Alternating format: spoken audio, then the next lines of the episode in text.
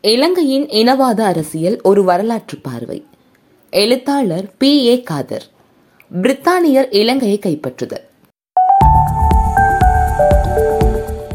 பனிரெண்டாம் நூற்றாண்டில் இந்து சமுத்திரத்தில் அதுவரை கடலாதிக்கம் செலுத்திய சோழ சாம்ராஜ்யம் பலவீனப்பட்ட போது அவர்களது பிடியில் இருந்த கடல் வர்த்தகம் அரேபியர்களினதும் முஸ்லிம்களினதும் கைகளுக்கு மாறியது. ஐரோப்பிய நாடுகளின் கடல் வலிமை ஓங்கிய போது அவர்களது துப்பாக்கி பலத்தின் முன்னால் ஆரியர்களின் வாளும் வேலும் தாக்குப்பிடிக்க முடியவில்லை. முதலில் போர்த்துகேயர் இலங்கைக்கு வந்தது ஒரு தற்செயலான விடயம். அவர்களது கடலாதிக்கத்துக்காக அரேபியர்களோடும் இலங்கையிலும் இந்தியாவிலும் தமது ஆதிக்கத்தை நிலைநாட்ட அப்போது நிலவிய நிலவுடைமை சமூகத்தின் காவலனாக திகழ்ந்த உள்ளூர் மன்னர்களோடும் போராட வேண்டியிருந்தது. இலங்கையில் வாசனை திரவியங்களின் கட்டுப்பாடு முஸ்லிம் வர்த்தகர்களின் பிடியில் இருந்ததால் அவர்களும் போர்த்துகேயருடன் மோதினர். இச்சவால்களை எல்லாம் போர்த்துகேயர் துப்பாக்கி முனையால் மாத்திரம் சமாளிக்கவில்லை. குரூரமான அடக்குமுறையாலும் வஞ்சனையாலும் சூழ்ச்சிகளாலும் தமக்கு ஆதரவான சுதேச தலைவர்களுக்கு பதவியும் லஞ்சமும் கொடுப்பதன் மூலமும் மிஷனரி கல்வி மூலமும் கிறிஸ்தவ மதத்தை பரப்பி மதமாற்றம் செய்ததன் மூலமும் அதனை வெற்றிகரமாக செய்தனர். ஆயினும் அவர்களால் இலங்கையிலும் அவர்கள் கைப்பற்றிய ஏனைய ஆசிய நாடுகளிலும் தொடர்ச்சியாக ஆட்சி செய்ய முடியாமல் போனதற்கு மற்றும் ஒரு புதிய சவால் காரணமாகியது. அதுதான் ஒல்லாந்து பிரான்ஸ் பிரித்தானியர் ஆகிய ஐரோப்பிய நாடுகளும் காலனியல் கொள்கையில் போட்டியிட தொடங்கியமையாகும். ஸ்பெயின் போன்ற நாடுகளின் கவனம் புதிய உலகமான அமெரிக்க கண்டத்தின் மீது இருந்தபடியால் அவர்கள் இந்து சமுத்திர பிரதேசத்தில் கவனம் செலுத்தவில்லை. எனினும் அதுவரை நிலப்பிரபுத்துவ காலத்தில் வளர்ச்சி பெற்றிருந்த ஆசிய மன்னர்களின் நிலக்கொள்ளைக்கான மையமாக திகழ்ந்த இந்து சமுத்திர பிரதேசம் ஐரோப்பிய நாடுகளின் காலனித்துவ கொள்ளைக்கான போட்டியின் மற்றொரு குவிமையமானது. திருகோணமலை இயற்கை துறைமுகத்தின் கேந்திர முக்கியத்துவம். இலங்கை இந்தியாவுக்கு அருகில் இருந்தபடியாலும் இருபருவ காற்றின் போதும் பாதுகாப்பாக கப்பல்களை நிறுத்தக்கூடிய உலகின் இரண்டாவது பெரிய ஆழ்கடல் இயற்கை துறைமுகமான திருகோணமலை துறைமுகம் இருந்தபடியாலும் காலனியல் போட்டியில் இலங்கையின் முக்கியத்துவம் அதிகரித்தது. ஒல்லாந்தர் போர்த்துகேயரிடமிருந்து இலங்கையின் கரையோரங்களை கைப்பற்றியதற்கு இலங்கையில் விளையும் கருவா ஒரு காரணமாக இருந்தாலும் இந்தியாவில் தமது நிலைகளை காப்பாற்றிக் கொள்வதற்கு திருகோணமலை துறைமுகத்தின் தேவையும் மற்றொரு முக்கிய காரணமாக அமைந்தது. ஆனால் பிரித்தானியர் இலங்கையை கைப்பற்றியதற்கு ஒரே முக்கிய காரணமாக திருகோணமலை இயற்கை துறைமுகமே அமைந்தது. இந்தியாவில் முகலாய பேரரசு வீழ்ச்சியடைந்து கொண்டிருந்த வேலை அது. ஐரோப்பிய காலனித்துவ நாடுகள் துணைக்கண்டத்தில் ஏற்பட்ட அதிகார வெற்றிடத்தை நிரப்ப போட்டியிட்டன. பிரித்தானிய கிழக்கிந்திய கம்பெனிக்கும் பிரெஞ்சுக்காரர்களுக்கும் இடையிலான போட்டி கடுமையானது. இந்தியாவின் மலபார் மற்றும் கோரமண்டல் கடற்கரையில் நிலை கொண்டிருந்த பிரித்தானிய கட்டளை நிலைகளை பாதுகாப்பதற்கு இலங்கையின் கிழக்கு கடற்கரையில் உள்ள திருகோணமலை இயற்கை துறைமுகம் பிரித்தானியாவுக்கு தேவைப்பட்டது. எனவே திருகோணமலை துறைமுகத்தை ஒல்லாந்தரிடம் இருந்து பிரித்தானியர் ஆயிரத்தி எழுநூற்று எண்பத்தி இரண்டு ஜனவரி எட்டாம் திகதி கைப்பற்றினர். அதனால் பிரான்ஸ் படை அதனை அதே வருடம் ஆகஸ்ட் இருபத்தி ஒன்பதாம் திகதி மீட்டு ஒல்லாந்தரிடம் மீண்டும் சில மாதங்களில் ஒப்படைத்தது. இது திருகோணமலை துறைமுகத்தின் கேந்திர முக்கியத்துவத்தினை உணர்த்தும் மற்றொரு உதாரணமாகும். அதனைத் தொடர்ந்து ஆங்கிலேயர் ஒல்லாந்தருடனும் பிரெஞ்சுக்காரருடனும் திருகோணமலை துறைமுகத்தை கைப்பற்றுவதற்கான போட்டியில் ஈடுபட்டு அம்முயற்சியில் இறுதியில் ஆயிரத்தி எழுநூற்று தொண்ணூத்தி ஆறில் வெற்றி பெற்றனர். அதன் பின்னர் டச்சுக்காரர்களை தீவிலிருந்து வெளியேற்ற தொடங்கினர். ஐரோப்பாவில் நடைபெற்ற திடீர் மாற்றங்களும் பிரித்தானியரின் சூழ்ச்சி திறனும் இதற்கு பெரிதும் காரணமாகின அப்போது பிரெஞ்சு புரட்சி யுத்தங்கள் நடந்து கொண்டிருந்தன. ஒல்லாந்து பிரெஞ்சு கட்டுப்பாட்டின் கீழ் வந்தது. இதனால் ஒல்லாந்தை கைப்பற்றிய பிரெஞ்சுக்காரர்களிடம் தமது ஆளுகையின் கீழ் இருந்த இலங்கை கரையோர பகுதிகளையும் ஒல்லாந்தர் தாரை வார்த்து கொடுத்து விடுவார்களோ என்ற பீதியில் ஆங்கிலேயர் இலங்கையை கைப்பற்ற விரும்பினர். ஆனால் ஒல்லாந்தர் கோட்டைகள் அமைத்து தமது பகுதிகளை பலமாக அரண் செய்திருந்தனர். பிரான்சியருடன் மோதிக்கொண்டிருந்த சமயத்தில் இந்தியாவில் கூடி கவனம் செலுத்த வேண்டிய தருணத்தில் இலங்கையில் நீண்ட ஒரு யுத்தத்தை நடத்த அவர்கள் தயாரில்லை. ஆகவே நரித்தனமாக தமது காய்களை நகர்த்த தொடங்கினர். ஒல்லாந்தரிடம் இருந்த கரையோரங்களின் ஆட்சி ஆங்கிலேயர் வசமாதல். ஒல்லாந்து கவர்னரின் கீழிருந்த கரையோர பகுதிகள் பலவும் கொழும்பில் இருந்த கவர்னரின் மாளிகையும் சுவிட்சர்லாந்தின் திறமைமிக்க கூலிப்படை வீரர்களின் துணையோடு பலமாக காவல் செய்யப்பட்டுக் கொண்டிருந்தன. இந்த சுவிட்சர்லாந்து காவலாளிகளை தன் பக்கம் இழுக்க ஒரு காரியத்தை பிரிட்டிஷார் செய்தனர். செயின்ஸ் ஆன்டூர்ஸ் பல்கலைக்கழகத்தின் பேராசிரியராக இருந்த முப்பத்தி நான்கு வயதான ஹியூட் கிளேரோன் என்ற ஒரு ஸ்காட்லாந்துக்காரரை தமது ஏஜென்ட்டாக மாற்றினர். இலங்கையில் உள்ள சுவிட்சர்லாந்தின் கூலிப்படைகள் சுவிஸ் பிரபுவான கவுண்ட் சார்லஸ் டி மியூரனுக்கு சொந்தமான தனியார் ராணுவத்தின் ஒரு பிரிவாக இருந்தது. அந்த பிரபுவை பிரித்தானிய ஏஜென்ட்டாக ஹியூக் ரகசியமாக சந்தித்து டச்சுக்காரர்கள் செலுத்தும் பணத்தை விட கூடுதலான தொகையை தருவதாகவும் அதற்கு கைமாறாக இலங்கை கவர்னரிடம் சேவையில் இருக்கும் அவரது படைகளை லாவகமாக பிரித்தானியருக்கு சாதகமாக நடந்து கொள்ள வேண்டும் என்றும் இணக்கம் காணப்பட்டது. இலங்கையில் கூலிப்படைக்கு தலைமை தாங்கிய சுவேஸ் பிரபுவின் சகோதரர்களுக்கு டச்சு காவலர்களுக்கு தெரியாமல் கவுண்டின் கட்டளைகளை கொண்டு சேர்ப்பதில் பெரும் சிக்கல் இருந்தது. சமயோகிதமாக ஹியூ கவுண்டின் கையொப்பமிடப்பட்ட கட்டளையை ஒரு வெண்ணெய் கட்டியில் மறைத்து கொண்டு போய் உரியவரிடம் ஹியூக் ஒப்படைத்தார். இவ்வாறுதான் பிப்ரவரி ஆயிரத்தி எழுநூற்று தொண்ணூத்தி ஆறில் பெரிதாக எந்த யுத்தமும் நடத்தாமல் பிரிட்டிஷ் படையிடம் ஒல்லாந்து படை சரணடைந்தது. எனினும் அப்போது ஐரோப்பாவில் சமாதான பேச்சுவார்த்தைகள் நடந்து கொண்டிருந்தபடியால் இலங்கை மீண்டும் டச்சுக்காரர்களிடம் ஒப்படைக்கப்படுமோ என்ற ஐயம் பிரித்தானியரிடம் நிலவியதால் மெட்ராஸ் பிரசிடென்சியின் ஒரு பகுதியாக கிழக்கிந்திய கம்பெனியால் இலங்கை நிர்வகிக்கப்பட்டது. ஆனால் இந்திய பாணியில் கிழக்கிந்திய கம்பெனி விதித்த வரிகளை எதிர்த்து மக்கள் கிளர்ந்ததால் இரண்டு ஆண்டுகளுக்குள் இரட்டையாட்சி முறை நிறுவப்பட்டது. இதன்படி கிழக்கிந்திய கம்பெனி இலங்கையின் வர்த்தகத்தை கட்டுப்படுத்திய அதே சமயம் சட்டமும் நிர்வாகமும் ஆளுநரின் கைகளில் இருந்தது. அவர் பிரித்தானிய அரசாங்கம் கிழக்கிந்திய கம்பெனி ஆகிய இரண்டுக்கும் பதில் கூற வேண்டி இருந்தது இந்த இரட்டை ஆட்சி முறை ஆயிரத்தி எழுநூற்று தொண்ணூத்தி எட்டு முதல் ஆயிரத்தி எண்ணூற்று இரண்டு வரை நீடித்தது. ஆயிரத்தி எண்ணூற்று ஓராம் ஆண்டு ஐரோப்பாவில் செய்து கொள்ளப்பட்ட அமியன் ஒப்பந்தத்தின்படி பிரான்சும் பிரித்தானியாவும் தற்காலிக யுத்த நிறுத்தத்துக்கு இணங்கின. பிரித்தானியா பிரான்ஸ் குடியரசை அங்கீகரித்தது. ஒல்லாந்தர் இலங்கை தீவில் தம்மிடமிருந்த ஆட்சி உரிமையை பிரித்தானியர்களிடம் முறையாக ஒப்படைத்தனர். அதன் பின்னர் இலங்கை பிரித்தானியரின் முதலாவது முடிக்குரிய காலனியாக மாறியது. இலங்கையின் முதலாவது ஆள்பதியாக இருந்த முப்பத்தி ரெண்டு வயதே ஆன பிரெடரிக் நோர்த் புத்திசாலித்தனமான ஆனால் உல்லாச ஆடம்பர பிரியராக இருந்தார். கலைப்பட்டதாரியான திருமணமாகாத இளைஞரான இவர் மூன்றாவது ஜோர்ஜ் மன்னரின் பிரதமராக இருந்த நோர்த் பிரபுவின் மகன். ஆகவே பிரெடரிக் நோர்த் செல்வாக்கு மிக்கவராக இருந்தார். கிழக்கிந்திய கம்பெனியின் தலையீடுகள் அவருக்கு பிடிக்கவில்லை.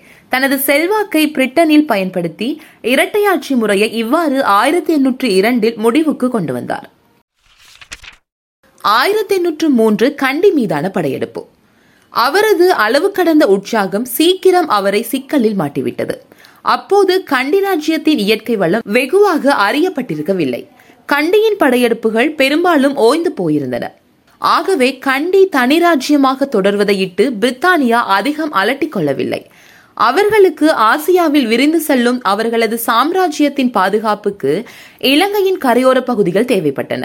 ஆனால் நாயக்க வம்ச ஆட்சியில் அதிருப்தியுற்றிருப்பதாக காட்டிக்கொண்டு அரியணையின் மீது குறிவைத்திருக்கும் அதிகார அடுக்கில் மன்னனுக்கு அடுத்த இடத்தில் இருந்த மகா அதிகாரம் பிளிமத்தலாவையுடன் தொடர்பை ஏற்படுத்தி அவனது ஆதரவை பெற்றுக்கொண்டதால் பெரிதும் உற்சாகமடைந்த ஆல்பதி பிரெடரிக் நோர்த் கண்டி ராஜ்யத்தை கைப்பற்ற முடிவெடுத்தார். இயற்கை அரண்களால் பாதுகாக்கப்பட்ட கண்டி ராஜ்யத்தின் அரண்மனை நிலவரம் தெரியாமல் கண்டி மக்களின் மனநிலை தெரியாமல் சுருக்கமாக கூறின் போதிய தகவல்களும் ஆதரவும் இன்றி கண்டிய பிரதானி பிலிமத்தலாவையை நம்பி ஆயிரத்தி எண்ணூற்று மூன்றாம் ஆண்டு மூவாயிரத்து நானூறு படையினரை கொண்டு மெக்டோவேல் தலைமையில் கண்டி மீது அவர் போர் தொடுத்தார். ஆரம்பத்தில் பிலிமத்தலாவையின் மறைமுக ஆதரவோடு பிரித்தானிய படைகள் முன்னேறி சென்றன. தாம் வெற்றி பெற்று விட்டதாக கருதி அவசரப்பட்டு போலி இளவரசன் ஒருவனை முத்துசாமி என்ற பெயரில் ஆயிரத்தி எண்ணூற்று மூன்றாம் ஆண்டு மார்ச் மூன்றாம் திகதி கண்டி மன்னனாக ஆங்கிலேயர் பிரகடனப்படுத்தினர். இதனால் அரியணையில் அமர்வதற்கு ஆசைப்பட்டுக் கொண்டிருந்த பிலிமத்தலாவு ஏமாற்றமடைந்து ஆங்கிலேயருக்கு எதிராக திரும்பினார் கண்டி மக்கள் ஸ்ரீ விக்ரமராஜசிங்கன் பின்னால் அணி திரண்டனர். ஆங்கிலேய படைகளை உள்ளே வரவிட்டு கண்டிய படைகள் மறைந்திருந்து கொரில்லா தாக்குதலை நடத்தி ஆங்கிலேய படைகளை முற்றாக துவசம் செய்தனர். பிரித்தானிய படைப்பிரிவு ஒன்றுக்கு தலைமை தாங்கிய மேஜர் டேவிட் ஒரு மரத்தில் தூக்கிலிடப்பட்டார். அந்த மரம் இன்றும் நினைவு கூறப்படுகிறது. அவர்களில் ஒரே ஒருவரை தவிர எவரும் உயிரோடு திரும்பவில்லை. அவ்வாறு உயிர் பிழைத்த கோப்ரல் ஜார்ஜ் பார்ன்சி தான் உயிர் பிழைத்த கதையை ஆல்பதிக்கு கூறினார். வளைத்து பிடிக்கப்பட்ட பிரித்தானிய படை வீரர்கள் ஜோடி ஜோடிகளாக கட்டப்பட்டு அவர்களது மண்டை அடித்துடைக்கப்பட்டு அவர்களின் மூளை வெளியே எடுக்கப்பட்டது என்பதை விவரித்தார் பாரன்சி உயிருடன் இருப்பதை கண்டியர்கள் கண்டறிந்த போது அவர் இரண்டு முறை தூக்கிலிடப்பட்டார். ஆனால் இரண்டு முறையும் கயிறு பிரிந்தது. அவர் இறந்தவரைப் போல நடித்து இறுதியில் இருட்டில் ஊர்ந்து சென்றார். ஒரு கிராமவாசியால் பராமரிக்கப்பட்டு தப்பி வந்தார். இத்தோல்வியை அடுத்து ஆல்பதி பிரெடரிக் நோர் பதவி நீக்கம் செய்யப்பட்டார். ஆனால் பிரித்தானிய பாராளுமன்றத்தில் கிறிஸ்தவர்களுக்கும் ஹீத்தனுக்கும் இடையில் நடைபெற்ற இந்த குரூரமான யுத்தத்தில் மேற்கொள்ளப்பட்ட கிறிஸ்தவர்களுக்கு எதிரான படுகொலைக்கு எதிராக ஏன் பழிவாங்கும் நடவடிக்கை எடுக்கப்படவில்லை என கேள்வி எழுப்பப்பட்டது. ஆயிரத்தி எண்ணூற்று பதினைந்து கண்டி ராஜ்யத்தின் வீழ்ச்சி. உலகம் அதுவரை கண்டிராத முன்னேறிய மூர்க்கமான போர்களை ஐரோப்பா பதினெட்டு மே ஆயிரத்தி எண்ணூற்று மூன்று முதல் இருபது நவம்பர் ஆயிரத்தி எண்ணூற்று பதினைந்து வரை நெப்போலியன் காலத்தில் கண்டது. பிரித்தானியாவும் ஏனைய ஐரோப்பிய நாடுகளும் பிரான்சுடன் வாழ்வா சாவா யுத்தத்தை நடத்தி கொண்டிருக்கும் போது கண்டி மீது மற்றொரு போரை நடத்துவதில் பிரித்தானியர்களால் கவனம் செலுத்த முடியவில்லை. ஆனால் அது கவனமாகவும் அதற்கான தந்திரமாகவும் திட்டத்தை வகுத்தது. ஆயிரத்தி நூற்று மூன்றாம் ஆண்டு படையெடுப்புக்கு பழிவாங்குதலுக்கு அப்பால் அதற்கு வேறு சில காரணங்களும் இருந்தன. நிர்வாகத்தை ஒழுங்கமைக்க தொடங்கிய போது கண்டியின் தொடர்ச்சியான சுதந்திரம் சிக்கல்களை ஏற்படுத்துவதாக ஆங்கிலேயர் கருதினர். கண்டி ராஜ்யத்தின் நீண்ட எல்லைகளை பாதுகாக்க பெருமளவு செலவானது. கண்டியிலிருந்து இறக்குமதி செய்யப்படும் கருவா மற்றும் பாக்கு ஏனைய வாசனை திரவியங்களுக்கு கணிசமான சுங்க வரி செலுத்த வேண்டியிருந்தது. தீவின் மையப்பகுதி வழியாக சாலைகள் அமைக்கப்படுமானால் நாட்டின் மேற்கு பகுதியை கிழக்குடன் நிலத்தொடர்பை விரைவுபடுத்தக்கூடியதாக இருக்கும். அத்துடன் அரசியல் ஒருங்கிணைப்பின் நன்மைகள் ஆங்கிலேயருக்கு தெளிவாக தெரிந்தது. எனவே கண்டி விவகாரங்களில் படிப்படியாக நிபுணத்துவம் பெற்ற சிவில் உத்தியோகத்தரான ஜோன் டி ஒய்லியின் தலைமையில் கண்டியை வேறுவிதமாக கைப்பற்றுவதற்கு நன்கு திட்டமிடப்பட்டது. அவர் திறமையான முறையில் தனது புலனாய்வு வலையமைப்பை கட்டியெழுப்பினார். ஆயிரத்தி எண்ணூற்று மூன்றில் பிலிமத்தலாவு தனக்கெதிராக பிரித்தானியரோடு சதியில் ஈடுபட்ட பிறகும் அவனுக்கு மன்னிப்பளித்து அதே பதவியில் நீடிக்க ஸ்ரீ விக்ரமராஜசிங்கன் அனுமதி அளித்தார் அதற்கு மற்றொரு காரணம் பிலிமத்தலாவு மீது நடவடிக்கை எடுப்பது அவ்வளவு சுலபமான காரியம் அல்ல ஆயினும் பிலிமத்தலாவ மன்னனுக்கு எதிராக மக்கள் கிளர்ச்சிகளை தூண்டவும் மன்னனை கொள்வதற்கு சதித்திட்டங்கள் தீட்டவும் முயன்ற குற்றச்சாட்டின் பேரில் விசாரணை நடத்தப்பட்டு அவனுக்கு ஆயிரத்தி நூற்று பத்தில் மரண தண்டனை வழங்கப்பட்டது. அவன் தலை துண்டிக்கப்பட்டு கொல்லப்பட்டான். இது ஒரு சாதாரண விடயம் அல்ல. மன்னனுக்கு அடுத்த இடத்தில் இருந்த இவனுக்கே இந்த கதியா என ஏனைய பிரதானிகள் வெளவெளத்து போயினர். மறுபுறத்தில் பிலிமத்தலாவ போன்ற மகா அதிகாரம் பதவியில் இருக்கும் ஒருவனுக்கு தகுந்த ஆதாரம் இல்லாமல் மரண தண்டனை விதித்தால் மக்கள் கிளர்ந்தெழுவதை தடுக்க முடியாது. ஆனால் அப்படி ஒன்றும் நடைபெறவில்லை. பிலிமத்தலாவையை தேசபக்தி மிக்க சிங்கள தலைவன் என சில வரலாற்று ஆசிரியர்கள் கருதுகிறார்கள். அதற்கு அவர்கள் கூறும் காரணங்களை பின்வருமாறு சுருக்கலாம். சிங்களம் தெரியாத நாயக்க மன்னர்கள் தமிழ் மொழியில் அரசவை காரியங்களை நடத்தி கொண்டு தென்னிந்தியாவிலிருந்து இளவரசிகளை வரவழைத்து திருமணம் செய்து கொண்டு தமது நாயக்க வம்ச ஆட்சியை தொடர்வதும் பெரும் தொகையான தமது உறவினர்களை அரண்மனையிலும் அரண்மனையை சுற்றியுள்ள மாட மாளிகைகளிலும் குடியேற்றி அவர்களுக்கு முக்கியத்துவம் கொடுத்து வருவதும் கண்டிய சிங்கள பிரதானிகளுக்கு அதிருப்தியை தந்தது. பாரம்பரியமாக கண்டி சமுதாயத்தில் தமக்கிருந்த மரியாதையும் அதிகாரமும் குறைக்கப்பட்டு வருவதாகவும் சிங்கள மொழி முக்கியத்துவம் இழந்து வருவதாகவும் கண்டி குளம் தலதா மாளிகை போன்றவற்றை கட்டுவதற்கு தென்னிந்திய தொழில் வல்லுநர்கள் பயன்படுத்தப்படுவதால் கண்டியின் பாரம்பரிய தொழில்நுட்பம் பின்தள்ளப்பட்டு வருவதாகவும் கண்டிய தலைவர்கள் உணர்ந்தனர். ஆகவே சிங்கள தேசபக்தனான பிலிமத்தலாவ நாயக்க வம்ச ஆட்சிக்கு முற்றுப்புள்ளி வைத்து சிங்கள வம்ச ஆட்சியை நிலைநிறுத்த விரும்பினான். அதே சமயம் ஆங்கிலேயரின் பிடியில் கண்டி விழாமலும் கவனமாக செயல்பட்டான். இவையே அவர்களின் வாதமாகும். இந்த வாதத்தில் உள்ள அடிப்படை குறைபாடு யாதெனில் அக்காலகட்டத்தை அவர்கள் சரியாக புரிந்து கொள்ளவில்லை என்பதாகும். அரண்மனை சதிகள் என்பன நிலப்பிரபுத்துவ காலத்துக்கே உரிய லட்சணமாகும். அதிகார மையத்தில் இரண்டாம் நிலையில் நீண்ட காலம் இருந்த ஒருவனுக்கு முதலாம் இடத்துக்கு வருவதற்கான அரிய சந்தர்ப்பம் ஒன்று வாய்க்கும் போது அதனை பெரும்பாலும் நழுவ விடுவதில்லை. அவர்கள் அரியணை ஏறுவதற்கு மதத்தை இனத்தை மொழியை வம்சத்தை அல்லது சாதியை தமக்கான ஆயுதமாக பயன்படுத்த தவறியதில்லை. இத்தகைய அரண்மனை சதிகள் காலாகாலமாக உலகம் பூராவும் நடந்தேறியுள்ளன. நிலைமை சற்று வேறுபட்டாலும் ஜூலியஸ் சீசரை புரூட்டஸ் கொலை செய்ததும் இவ்வாறுதான் விளக்கப்படுகிறது. நாயக்க மன்னன் காலத்தில் மேலே கூறப்பட்ட அத்தனை குறைபாடுகள் இருந்தாலும் அவர்கள் பௌத்தர்களாகவும் பௌத்த மதத்தை பேணி காப்போராகவும் இருந்தனர். பௌத்தத்தில் இந்து மத பாதிப்பை ஏற்படுத்தினாலும் கூட கண்டி மக்கள் மத்தியில் அவர்களுக்கு மிகுந்த நன்மதிப்பு இருந்தது.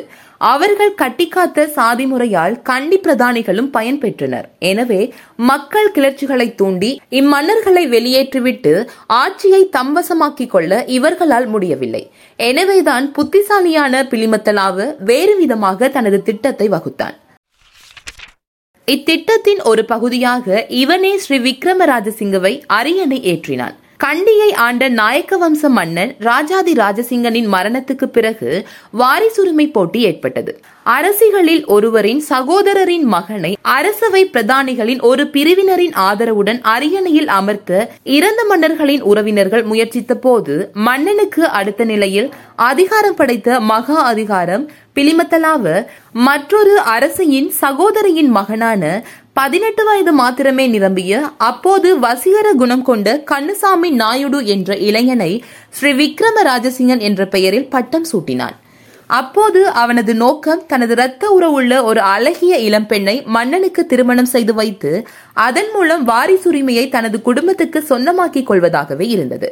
ஆனால் ஸ்ரீ விக்ரம ராஜசிங்கன் தென்னிந்தியாவிலிருந்து இளவரசிகள் இருவரை வரவழைத்து திருமணம் செய்து கொண்டதும் பிலிமத்தலாவையின் திட்டம் தவிடு பொடியானது எனவே நாயக்க வம்சத்தை வெளியேற்றிவிட்டு தனது வம்சத்தில் ஒருவரை அரியணையில் அமர வைப்பதற்கு ஆங்கிலேயரின் துணையை நாடினான். ஆங்கிலேயரின் நோக்கம் வேறாக இருப்பதை புரிந்து கொண்டதும் கண்டி அரியணை ஆங்கிலேயர் வசமாகாமல் தடுத்தான். பின்னர் மன்னனை கொலை செய்வதற்கு கூலிப்படையினரை வாடகைக்கு அமர்த்தினான். எப்படியும் கண்டி ராஜ்யத்தை தனது வம்சத்தின் கீழ் கொண்டு வரும் அவனது முயற்சியை வாரிசுரிமை வம்ச போட்டியாகவே கருத முடியும். அதற்கு தேசபக்தி முலாம் பூசுவது இனவாத சித்தாந்தத்தை நியாயப்படுத்துவோருக்கே சாதகமாக அமையும்.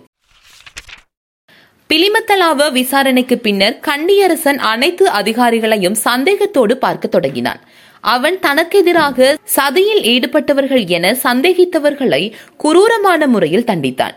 ஏற்கனவே பாரம்பரியமாக கண்டி சமுதாயத்தில் தமக்கிருந்த மரியாதை குறைக்கப்படுவதாக அதிருப்தி கொண்டிருந்த கண்டிய பிரதானிகள் கண்டியின் கடைசி மன்னன் ஸ்ரீ விக்ரம ராஜசிங்கன் காலத்தில் மிகவும் மனசஞ்சலத்துக்கு உள்ளாயினர். ஒருபுறம் மன்னன் இவர்களுக்கு அஞ்சினான். மறுபுறத்தில் பிரதானிகள் தமக்கு என்ன தண்டனை கிடைக்குமோ என நடுங்கினர். இத்தகைய ஒரு நிலைமையை உருவாக்கி மக்கள் மத்தியிலும் மன்னனை பற்றி வெறுப்பேற்படுத்தும் பொய்யான செய்திகளை தமது ஒற்றர்கள் மூலம் பரப்பி சரியான தருணத்துக்காக பிரித்தானியர் காத்திருந்தனர். பிலிமத்தலாவுக்கு பின்னர் அவனது மருமகன் எகலபுல முதன்மை பிரதானி பதவிக்கு நியமிக்கப்பட்டான். அவனும் அரசனுக்கு எதிராக தனது மாமனாரின் வழியை பின்பற்ற தொடங்கி பிரித்தானிய ஆட்சியாளர்களோடு ரகசியமாக உறவு பூண்டதை அறிந்த மன்னன் கடும் கோபம் அடைந்தான் எகலபுல தப்பியோடி பிரித்தானிய ஆட்சியாளரிடம் சரணடைந்தான். ஆத்திரமுற்ற மன்னன் அவனது மனைவியையும் பிள்ளைகளையும் தண்டித்தமை தொடர்பான மிகைப்படுத்தப்பட்ட பீதியூட்டும் செய்திகள் பரப்பப்பட்டன. அவை மக்களை அதிர்ச்சியடைய செய்தன. இதனால் ஆங்கிலேயர்கள் எதிர்பார்த்து அந்த தருணம் உருவாக்கப்பட்டு விட்டது. மலபார் மன்னனின் கொடுங்கோல் ஆட்சியிலிருந்து கண்டி சிங்கள மக்களை மீட்பதற்காக அவர்களின் வேண்டுகோளை ஏற்று பிரித்தானிய மன்னரின் ஆணையின்படி படையெடுக்கிறோம் என பிரகடனப்படுத்திக் கொண்டு கண்டிக்குள் பிரவேசித்த பிரித்தானிய படைக்கு எந்த எதிர்ப்பும் இருக்கவில்லை. மகத்தான வரவேற்பை காத்திருந்தது. இவ்வாறு ஆயிரத்தி எண்ணூற்று மூன்றில் பெரும் படையெடுப்பால் ஆல்பதி பிரெடரிக் நோர்த் சாதிக்காததை ஒரு துளி ரத்தம் கூட சிந்தாமல் ஒரு தோட்டாவை கூட செலவழிக்காமல் ஆல்பதி ரோபர்ட் பிரவுன்ரிக் ஆயிரத்தி எண்ணூற்று பதினைந்தாம் ஆண்டு பிப்ரவரி பதினான்காம் திகதி பிரித்தாளும் சதியால் இனவாதத்தின் துணையோடு சாதித்தார். கண்டி மாளிகையிலிருந்து தப்பியோடிய மன்னன் பின்னர் கைது செய்யப்பட்டு வேலூருக்கு நாடு கடத்தப்பட்டான்.